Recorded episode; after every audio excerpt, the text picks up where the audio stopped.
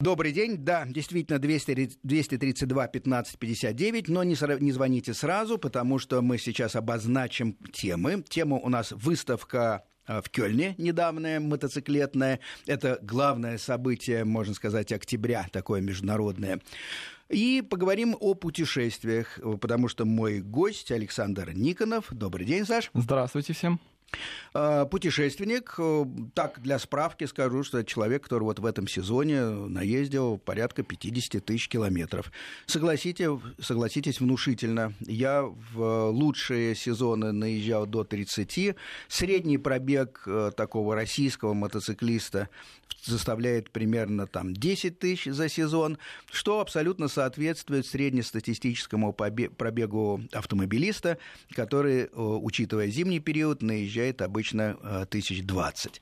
Вот так. Э, Саша ездит по стране, Саша ездит за рубежом, водит и возит разные группы людей, поэтому мы поговорим о том, какие бывают у нас пристрастия у путешественников, как европейских, приезжающих к нам, так и, наоборот, э, россиян, которые ездят в Европу, что кого интересует, на каких э, машинах кто ездит.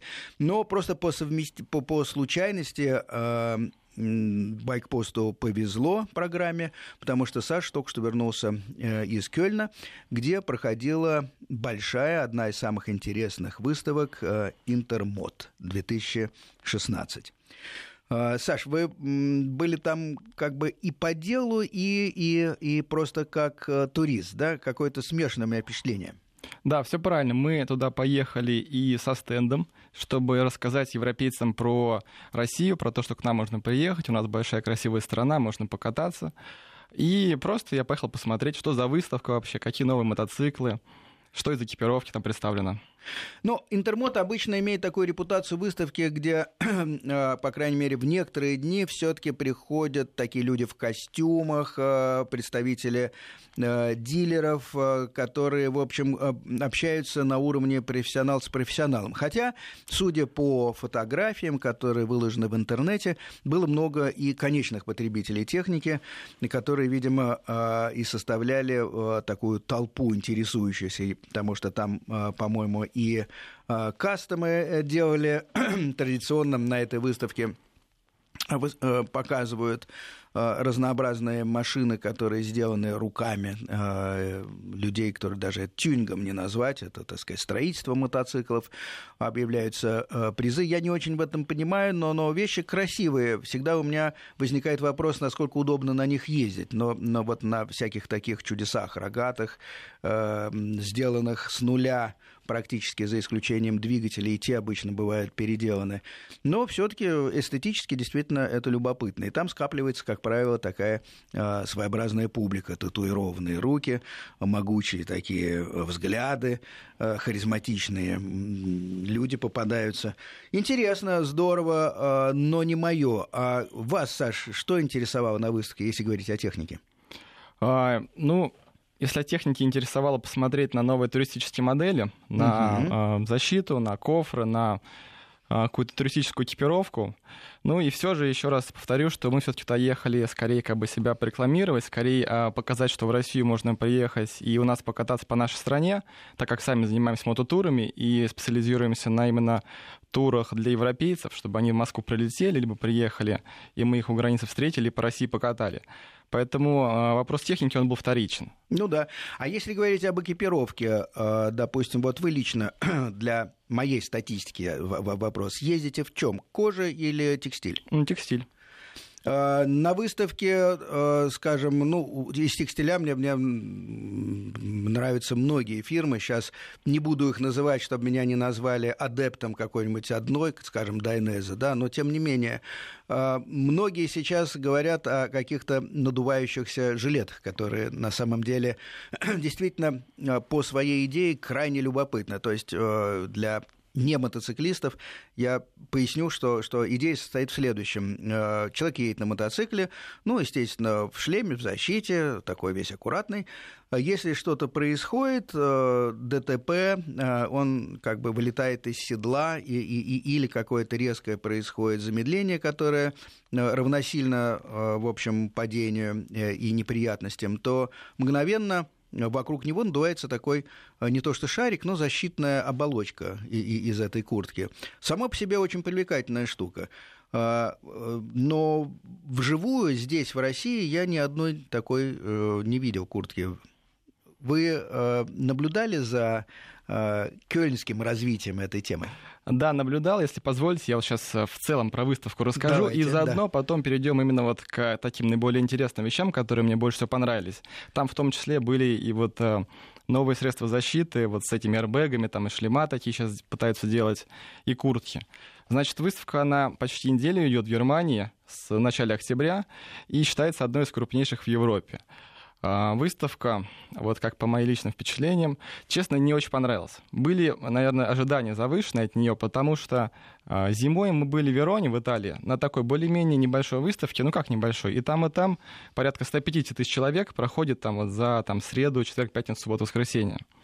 И в Италии, в Вероне, там семь больших павильонов. То же самое было, в принципе, и в Германии. И три павильона выделены под э, тематику там чоперов, Харли Дэвидсон, в каждом павильоне там везде по углам бары какие-то стоят, а, музыка, играют концерты, в барах такие тематические люди с бородой, с татуировками, там, с разными интересными прическами. Ну, Верона более домашняя, да? Да, и вот в Вероне такая... там, получается, как бы э, в центре одного из павильонов там просто и пиво бесплатно разливают, и воду раздают, и вино. Дальше ну, павильон... это, это байкерам нравится, Это понятно. да, да. Дальше павильон с э, спорт-тематикой, спортбайки, там все для высших достижений. И потом еще три павильона просто с разными стендами брендами, там Suzuki, Kawasaki, прочие бренды, с, ну, с экипировкой, э, отдельная туристическая секция. И это все расположено в виде буквы «Г», вот. Угу. А на улице, получается, в центре такая большая прямоугольная площадка, на которой большая территория выделена под стандрайдинг, под разные трюки. И ребята там с 10 утра до там, 3-4 часов вечера постоянно катаются, меняются. Рядом есть прокат электромотоциклов, рядом есть небольшая мотошкола и отдельная площадка еще для а, дрифтинга, где там на мотоциклах, на машинах люди входят в повороты. Угу. И вот по кругу всего этого множество разных мест, где там жарят сосиски, там делают бургеры, супы разливают, и, конечно пиво есть, там, то есть люди ходят, смотрят, а рядом столики стоят, можно я, я запутался, это вы Верона все Это Верона, да. Так, так. Вот, то есть очень такая какая-то вот получается домашняя атмосфера, и у, у, в, в павильонах с чопером там прямо и концерты с самого утра, там и татуировки набивают. Германия и, другая. А Германия оказалась, да, другой, то есть если в Вероне люди приходят, там, семьей гуляют, смотрят, то в Германии, что вот удивило, это там тоже примерно 7 павильонов, и по площади она примерно такая же. Но на всю вот эту площадь там две столовые, достаточно однообразные, с небольшим выбором блюд. А, площадки для каких-то вот там трюков, там, да, выступлений, они были, и там были там и наши ребята в том числе показывали какие-то свои там трюки, но они были разнесены, там одна вот справа от седьмого павильона, другая слева от восьмого павильона, поэтому было не очень удобно ориентироваться. Один из холлов вообще был там э, за эскалатор, надо было там подняться, спуститься. И что еще больше всего удивило, что э, в Германии вообще ничего не продавалось. Это вот именно то, о чем вы говорите. То есть там все было нацелено на бизнес-то-бизнес, на именно вот представить свою продукцию дистрибьюторам. Если, например, ты, ну, вы, вы планируете там, продавать в России там, какие-то там куртки, ну, экипировку, ну, там, да, что угодно, да. то вот там как раз были везде такие зоны для переговоров, можно было прийти, посмотреть, обсудить каталог. Ну, она более деловая такая, да, получается. И, и там ничего нельзя было купить. В то же самое время в Вероне, наоборот, там продавалось все. Там и наклейки, шлема, куртки, мотоциклы. Вот. И у меня было в планах купить себе, может быть, шлем на следующий год. Вот, и я очень удивился, когда я пришел в одно место, присмотрел неплохую модель, и оказалось, типа, что нет, только для дистрибьюторов. Mm-hmm. И в другом, в третьем месте, выяснилось, что, в принципе, так везде. Mm-hmm. Так и не купил? Так и не купил, потому что было негде. Там был, конечно, недалеко магазин, по-моему, какой-то есть там в Германии большой, типа Луис, что-то такое, вот магазин где-то недалеко. Но это надо было ехать там часа полтора после выставки, и просто по вечерам уже не было силы. Хотелось просто поужинать и пойти в гостиницу поспать. Так все-таки, пока ходил и искал шлем, что из экипировки а, интересно? интересным, стоящим и, и, и вообще э, было ли что-то новое для взгляда? Или это все, э, так сказать, то, что мы уже имеем, только в разных упаковках? Ну, было, наверное, два основных наблюдения у меня. Э, первое это то, что, конечно, стали появляться различные куртки и шлема с, вот, с airbag'ами, но это не продавалось, поэтому какая цена непонятна. И в виде таких тестовых образцов это все было представлено с какими-то картинками, как это должно сработать там, при падении. Вот, но это было, да. И второе, это то, что было очень много производителей из Китая и Пакистана, которые тоже сейчас начали шить куртки, там, штаны, шлема много кто делает. Вот, и там по очень недорогим ценам. Вопрос, конечно, качества всего этого. Вот, но вот много было такого. Ну и, конечно, были ведущие компании, там, итальянские, не знаю, ну, название надо говорить, не надо? Да нет, почему нет? Какая выставка без названия? Конечно, все ведущие фирмы были. Единственное, так сказать, это моя личная такая человеческая позиция. Я не считаю, что какая-то из фирм производителей мотоциклов лучше. Скажем, я часто критикую BMW, кстати. Часто критикую Yamaha за то, что они, мне кажется, имеют крайне завышенные цены и, и, и не учитывают специфику России. Я сейчас говорю о том, что у нас.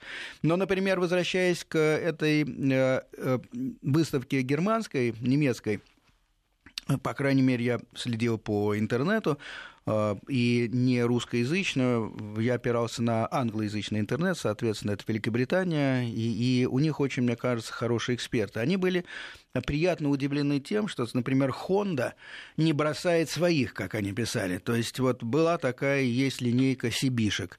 Это такая почти деревенская машина, классическая, она много лет существует. А, даже по выражению автомобильного, это скорее платформа, потому что двигатели бывают разного объема, бывают поменьше, 400 для внутреннего рынка э, японского. Соответственно, самая крупная она за, за литр. И у них, они в России очень ценимы за простоту, за надежность, и при таком достаточно классическом неброском виде они очень неплохо ездят. Так вот, на этой выставке в Кёльне было показано новое развитие этих сибишек, Honda 1100 э, в стилистике, которая сейчас уже стала ретро. Они подтянули э, разные технические параметры. Кстати, ни один мотоцикл, который там был представлен, Э, не имеет выхлоп хуже э, Евро-4. В этом смысле, конечно, мотоциклы несколько отстают от автомобилей, потому что у нас уже Евро-5 и Евро-6 даже. Но, э, друзья, помните, что мотоциклы и меньше выбрасывают в атмосферу. Кроме всего прочего, просто потому что у них общий литраж значительно меньше, чем у автомобилей. А, плюс евро 5, евро 6, это означает, что у нас мы придем когда-то как мотоциклисты к этому, но это значит, что у нас будут наддувные двигатели, значит, они будут более сложными, поэтому пока наслаждаемся, что есть. Это евро 4 катализаторы – Впрыск, безусловно, везде. Значит, что еще обсуждалось? Э, например, Дукати. Классная итальянская фирма, действительно старая, действительно отлично все мотоциклы рулятся. Э, и недаром по всему миру бывают, э, есть клубы дукатистов. Так вот, они выпустили замечательных два спортивных аппарата суперспорта. Это, так сказать, комфортный, как они представляют, спортбайк для езды по улицам. То есть не для трека строго, а он более такой как бы комфортный. Но здесь начинается вот лукавство, потому что я помню, когда появлялись э, R1 у Yamaha спортбайк, колоссальный, действительно, который сделал революцию, и потом они начали каждый последующий модельный год говорить, боже мой, какой мы сделали э, подарок э, мотоциклистам. Этот злой спортбайк R1 теперь стал помягче, на нем приятнее ездить по улицам. Потом, когда все это надоедало, на следующий год они говорят, нет, нет, нет, посмотрите, выброшен блестящий, злой аппарат, вы никогда не почувствуете еще такого ускорения. То есть это в определенной степени, конечно, ну, лукавство. Но спортбайк красивый от Дукати, если говорить о вот модели 2017 года, которая поступит. И он был замечен, оценен именно любителями Э, не только дукатистами, но, но любителями всех э, спортбайков. Сузуки фантастически сделал новый джиксер GSX R1000, абсолютно новый, вообще с нуля. Э, красивый, сделала мотоцикл э, Honda, э, э, этот самый Honda CBR 1000, тоже спортбайк. Вообще, то, что увяло у нас немножко сейчас мода на спортбайки, в мире все-таки тенденции все эти продолжаются, выпускаются фантастические совершенно спортивные машины, и красивые, и они, в общем, несмотря на наступление экологов, остаются весьма эффективными. Yamaha MT-0 09, действительно трехцилиндровый прекрасный аппарат, который она выпустила впервые в 2012 году сейчас э, его перелицевали, сделали э, очень такую угловатую, любопытную дизайнерскую форму. Многие ругают, но тем не менее мотоцикл сам по себе прекрасный. Вот, скажем, вот эти вот там 4-5 моделей, которые мне бросились в глаза. Все остальное, конечно, это уже дальше э, разговор бизнес-то-бизнес, разговор о том, где и как это все распространяет. Но вот любопытно, а, вот эта вот э, защитная экипировка, которая все-таки надувается. Это нечто новое, потому что у нас до сих пор были разные э, щитки. Они действительно делались с умом, с тем, что они отчасти могли и поглотить энергию удара, и на э, и стирание были замечательные и так далее, и так далее. Но то, что за доли секунды экипировка может обрести некий объем и спасти таким образом от каких-то травм, это действительно интересно. Кстати, э, Александр, вам прямой вопрос. Вы э, путешествуете много сами, и вы, э, так сказать, видите, в чем ездят, в том числе европейцы, которые к нам приезжают. Вот у них сейчас какие представления о правильной экипировке? А, текстиль у всех. Текстиль? Я, мне кажется, кожи не видел ни разу ни у кого. Ну, кожа считается атрибутом двух совершенно противоположных э, групп э, мотоциклистов. Это, конечно, те, кто ездит э, не спеша, Э, и издавая громкие звуки на чоперах, боберах и, и, и прочих э, вещах, которые имеют много хрома, а имеют свою именно э, кожаную атрибутику.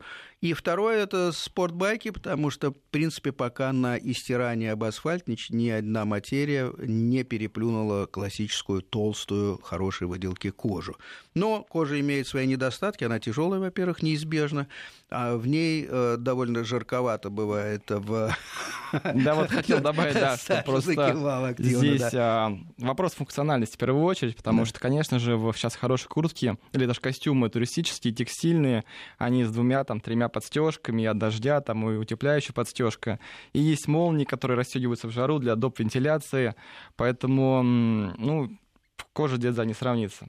Шлем предпочитают ваши э, знакомые друзья интеграл и, и, и, или вот э, с отстегивающейся нижней нет, частью? Нет, модуляра в основном. Модуляра европейцы, в основном. да, европейцы, они почти все ездят в светлой туристической экипировке с модулярами. Причем, что нас э, удивило, когда мы стали с ними активно работать, то, что почему-то гарнитура вообще не используется. И вот на вопрос, там, когда группа приезжает, там, а какие у вас гарнитуры, там, чтобы мы могли общаться в дороге, вот, а что такое гарнитура? А мы, типа, mm-hmm. вообще не пользуемся, поэтому вот. Ну, это так, из такого не пользуемся. Но почему? А, отвлекает э, или считает дорого и ненужная трата? Ну, как бы да, и просто считают, что это не нужно. Можно и без разговоров спокойно поехать, просто там послушать музыку или подумать о чем-то. Слушайте, а, тут возникает сразу другой вопрос. Если едет группа, а, вот э, по, по моему какому-то ощущению, больше четырех э, уже требует определенного там усилий по управлению группы. И то самое приятное, это когда люди давно скатались, э, уже примерно представляют каждый ритм, в, который, в котором кто-то как едет, манеру э, обгонять и так далее, и так далее, прошивать пробки и прочее. Вот э, когда вы сталкиваетесь, допустим, с европейской группой, которая к вам приехала, вы ее встречаете, они в основном вот типичный такой клиент, э, скажем, мотоциклист, европеец. Э, его портрет, навыки, характер и вообще, что он ищет здесь, в России? А, смотрите, значит, мы когда начинали вот этим заниматься, у нас были какие-то тоже ожидания, как вот будет выглядеть наш клиент. И в этом году, начав вот с первых каких-то туристов с Италии, немножко скорректировали нашу модель, потому что оказалось, что это люди где-то 50, 55 и до 70. У нас был 72 года, самый такой взрослый итальянец, такой Перец дедушка. Такой. Да, да, причем мы, когда увидели его паспорт, когда там мы делали приглашение, мы даже немножко удивились вообще, сможет ли он сидеть. А он просил себе 1200 GS. BMW, да, да. вот. А. Но в итоге очень нормально. У него там в Италии 20 мотоциклов, яхт Феррари, такой типа на пенсии, вполне обеспеченный человек, который просто путешествует по миру и в каждой стране старается брать мотоцикл, чтобы он может и машину взять, он может как бы там, ну, и какие-то автобусные туры, там, и с женой на яхте поплавать. Но вот ему нравится мотоцикл, и он поэтому приезжает, берет мотоцикл и путешествует на мотоцикле с кем-то местным. В данном случае он был с группой из Италии.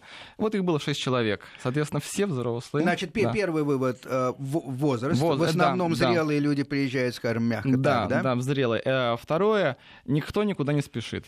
100-120, мы комфортно едем, контролируем обстановку, а, смотрим по сторонам, слушаем музыку, наслаждаемся природой. Бы там 130, 140, 150, а тем более там по 180, как бы нам это не нужно. Мы тут приехали спокойно просто покататься. Мгм. Есть определенное предубеждение относительно российских действительностей и, в частности, э, привычек на дорогах. А, да вот на самом деле не очень. Я вот э, после поездки в Германию выяснил, что, допустим, вот немцы оказались на самом деле очень пугливые. То есть вот мы в Италии это не почувствовали, итальянцы сразу прям сходу заинтересовались и приехали. А вот с немцами как раз-таки стали, когда общаться, они подходили. И русские немцы, там наши русские, проживающие в Германии, и просто немцы-немцы. Там был мой друг, кстати, сами на выставке, который по-немецки говорит, поэтому мог с ними там, да, кто по-английски не знает, английский язык не знает. Вот они вот очень в этом плане, да, там, а как у вас, а что у вас, а безопасно А не ли? То есть, вот, то есть да? у них вот Мгм. этот вопрос, он очень был такой ключевой.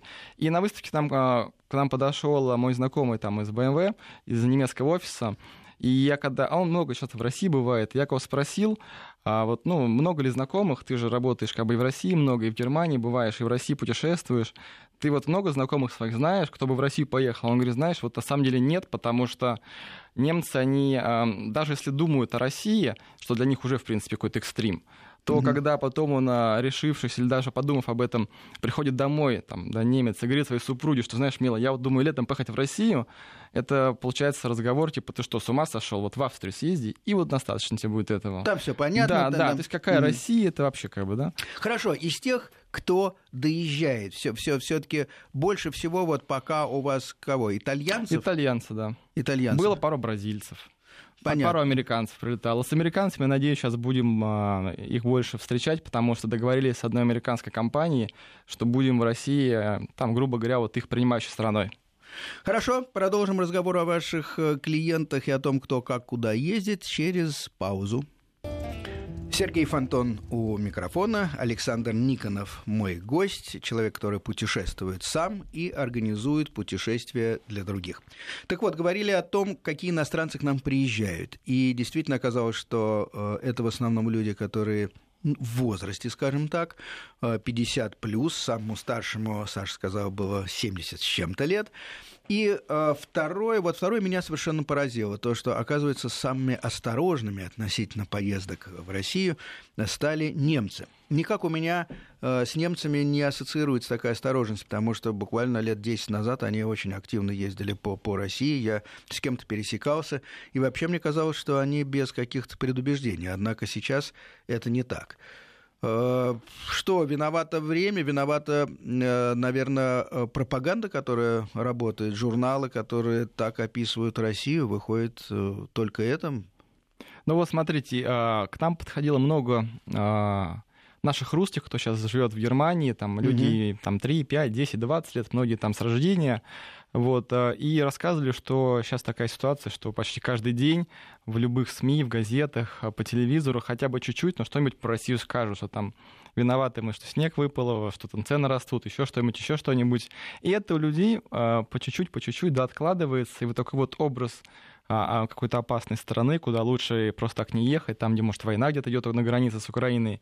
Это есть, поэтому для многих, как бы, Россия вот, ну, так. Хотя, как вот нам рассказывали тоже знакомые немцы, там, из, ну, из тех же из BMW, из компании, что кто приезжает, те в восторге. То есть вот люди, кто Ну, реально конечно. приехал, увидел все своими глазами, они прям э, сильно меняют свою позицию. И я в этом году, кстати, был летом в Петербурге с группой, и в гостинице встретил, а, даже не совсем в гостинице, а, там мне написал в интернете человек из Латвии, турок, который сейчас живет в Латвии, что еду в Петербург, вот не знаю, как граница, не знаю, там, как дорога.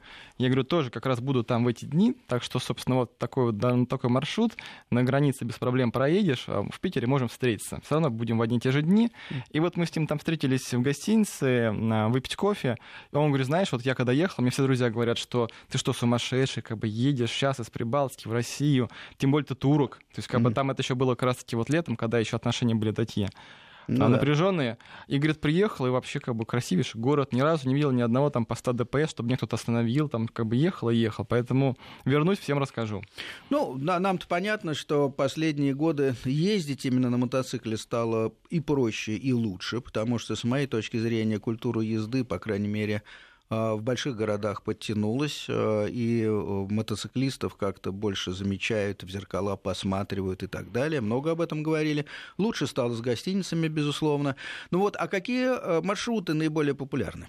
Ну, если мы говорим про европейцев, то, конечно же, им, а, как от людям, которые первый раз едут в Россию, интересно посмотреть там Красную площадь, Кремль. Москва-Питер. Да, да? Москва-Питер, получается, потому что первое, что это Красная площадь у всех, такая галочка, сделать фотографию на мотоцикле где-нибудь вот около Кремля.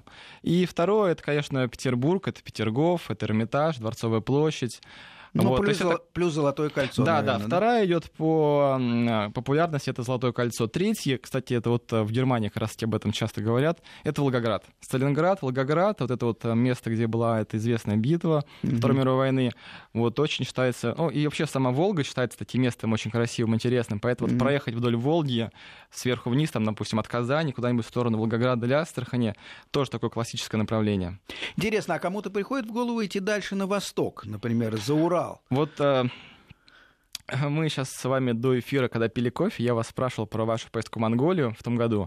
Спрашивал, потому что, на удивление, многие немцы интересуются как раз-таки Монголией, интересуются Байкалом. И вот у нас сейчас есть три голландца, которые э, на меня летом вышли там по разным э, каналам, через там соцсети, через интернет, угу. через сайт наш которые хотят поехать из, эм, из Европы и там, или из Москвы, там это сейчас обсуждается, они пойдут прямо из Голландии до Москвы на мотоциклах, на своих, либо в Москву прилетят до Владивостока. Вот это вот Москва, Владивосток, Транссибирская магистраль, 10 тысяч километров.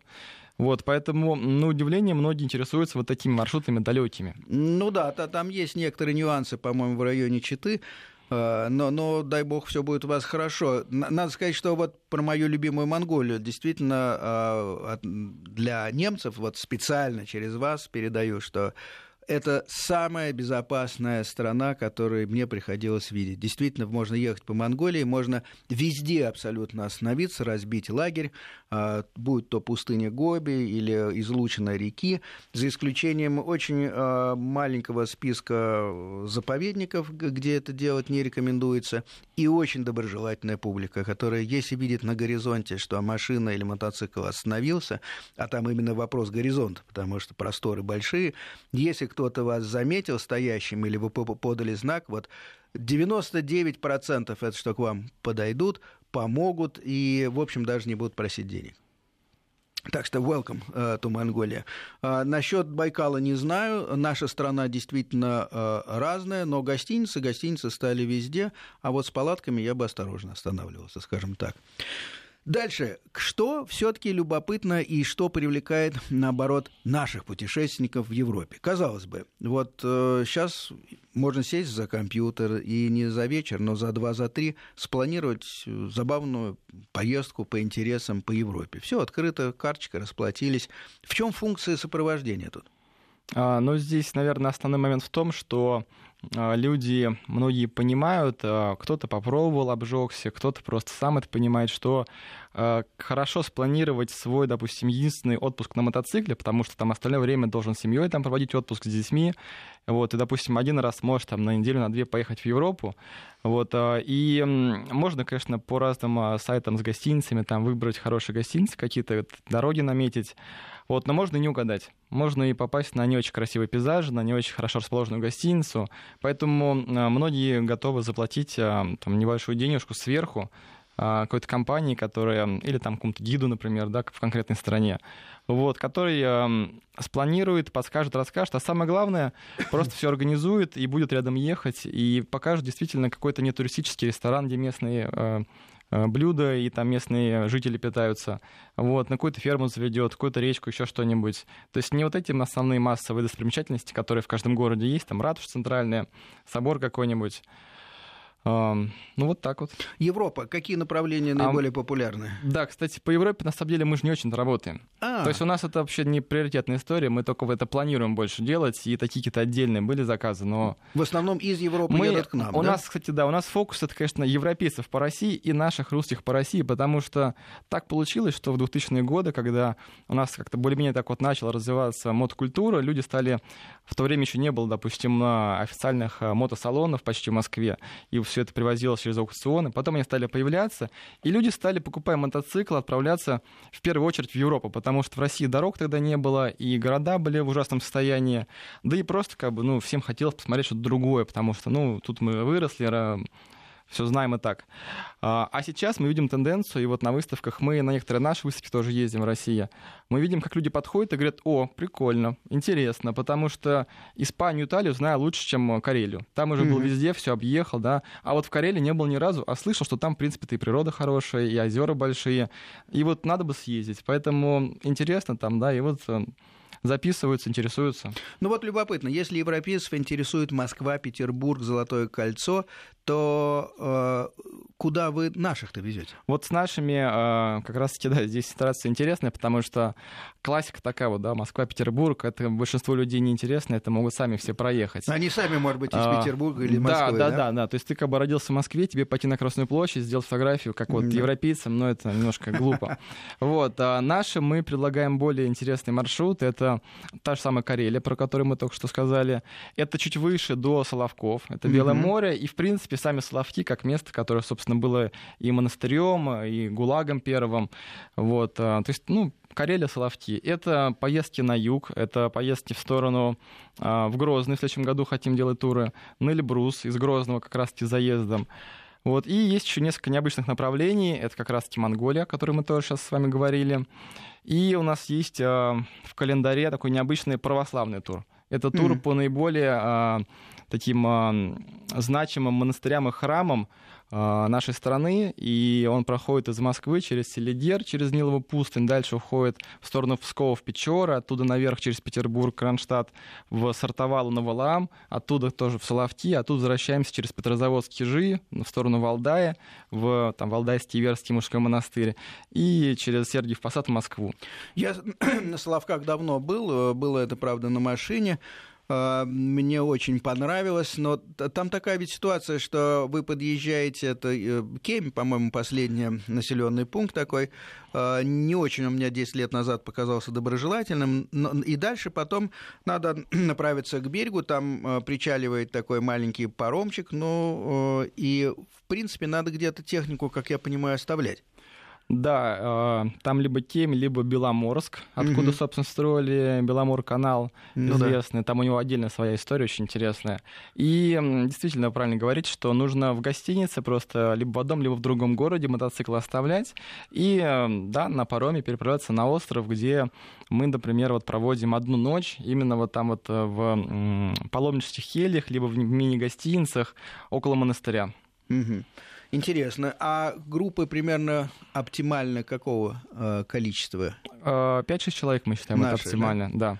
На ну, свои... от, 4, от 4 до 6. И у наших, да, для наших мы изначально предлагаем а, ехать на своих мотоциклах. Есть у нас и свой парк, можем дать в аренду, кому интересно. У кого просто может быть там чоппер, либо городской мотоцикл, на котором не очень удобно так далеко ехать, некуда вещи положить, кофры повесить нельзя. То есть это тоже возможно, но все-таки считаем, что в основном люди будут на своих путешествовать. Понятно. А, а самый популярный мотоцикл для путешествия какой? BMW 1200 GS. Все понятно, мерзавцы BMW наступают. Хорошо, отреагирую потом, после короткой паузы. Александр Никонов, мой гость, Сергей Фонтон у микрофона. А, до сих пор а, не объявлял еще дополнительно наш телефон 232-1559. У нас осталось не так много времени до конца эфира. Говорим о путешествиях и, в частности, о путешествиях наших а, людей по России и за рубежом, и, соответственно, путешествиях, наоборот, европейцев по России. Ну, естественно, интереснее всего, э, как обстоит дело с нашим туризмом, потому что, ну, Господь с ними, с европейцами, ездит и ездит. А, вот меня поразило то, что э, Саша э, еще раз подтвердил, что нелюбимый мною концерн BMW все-таки самый популярный по, предостав... по, по технике у путешественников. Э, ну а почему не КТМ, скажем? Почему, а... почему так популярен вот этот, с моей точки зрения, некрасивый, с торчащими этими оппозитными цилиндрами в стороны мотоцикл? Я сразу скажу, что у меня его не было, и хаять я его характеристики не могу, ну, потому что не было. Были другие, так получилось. Но меня страшно раздражает, что BMW настолько агрессивно себя ведет, как мне кажется, на рынке. Вот везде, куда ни придешь, все, мы лучшие, мы лучшие. Потом слет BMW организуется. Они не отпускают своих потребителей уже после того, как те купили мотоциклы, понимаете? А есть на самом деле целый мир других мотоциклов. Сузуки хорошие выпускают мотоциклы. Honda прекрасный мотоцикл. Нет. Э, и европейцы, кстати, уперлись в эти BMW. Я думаю, да, я просто улыбаюсь. А, во-первых, а, это моя личная субъективная оценка. На самом деле, статистику не знаю, но вот конечно, просто да. как встречается по пути а, туриста, да, и вот в основном это Конечно. на BMW. А почему BMW? Ну, мне кажется, вы сами частично ответили на вопрос. Это а, с их стороны просто активная маркетинговая поддержка продаж и просто активная позиция, что, в принципе, конечно же, очень хорошо, потому что я сам был на нескольких мероприятиях, которые они проводят для своих клиентов, и э, все очень понравилось, все очень был на уровне. Мы в этом году вот ездили с супругой летом в Сочи, Абхазию, на такой вот э, как раз там BMW летний выезд. И три дня мы прям очень в восторге были. Там было почти 200 человек, 150 мотоциклов. Да, Поэтому да. А, почему другие? А, ну вот про японцев, а, мне кажется, я у вас и в программе слышал где-то или читал, что Да Honda... у Ямахи просто наплевательское да, отношение да, у них к просто, российскому У рынку. них просто есть понимание, что пока продажи в России там это меньше процента от мировых, то мы вообще, в принципе, про, кроме как просто поставлять сюда мотоциклы по фиксированной цене там в долларах или в евро, мы больше ничего не будем.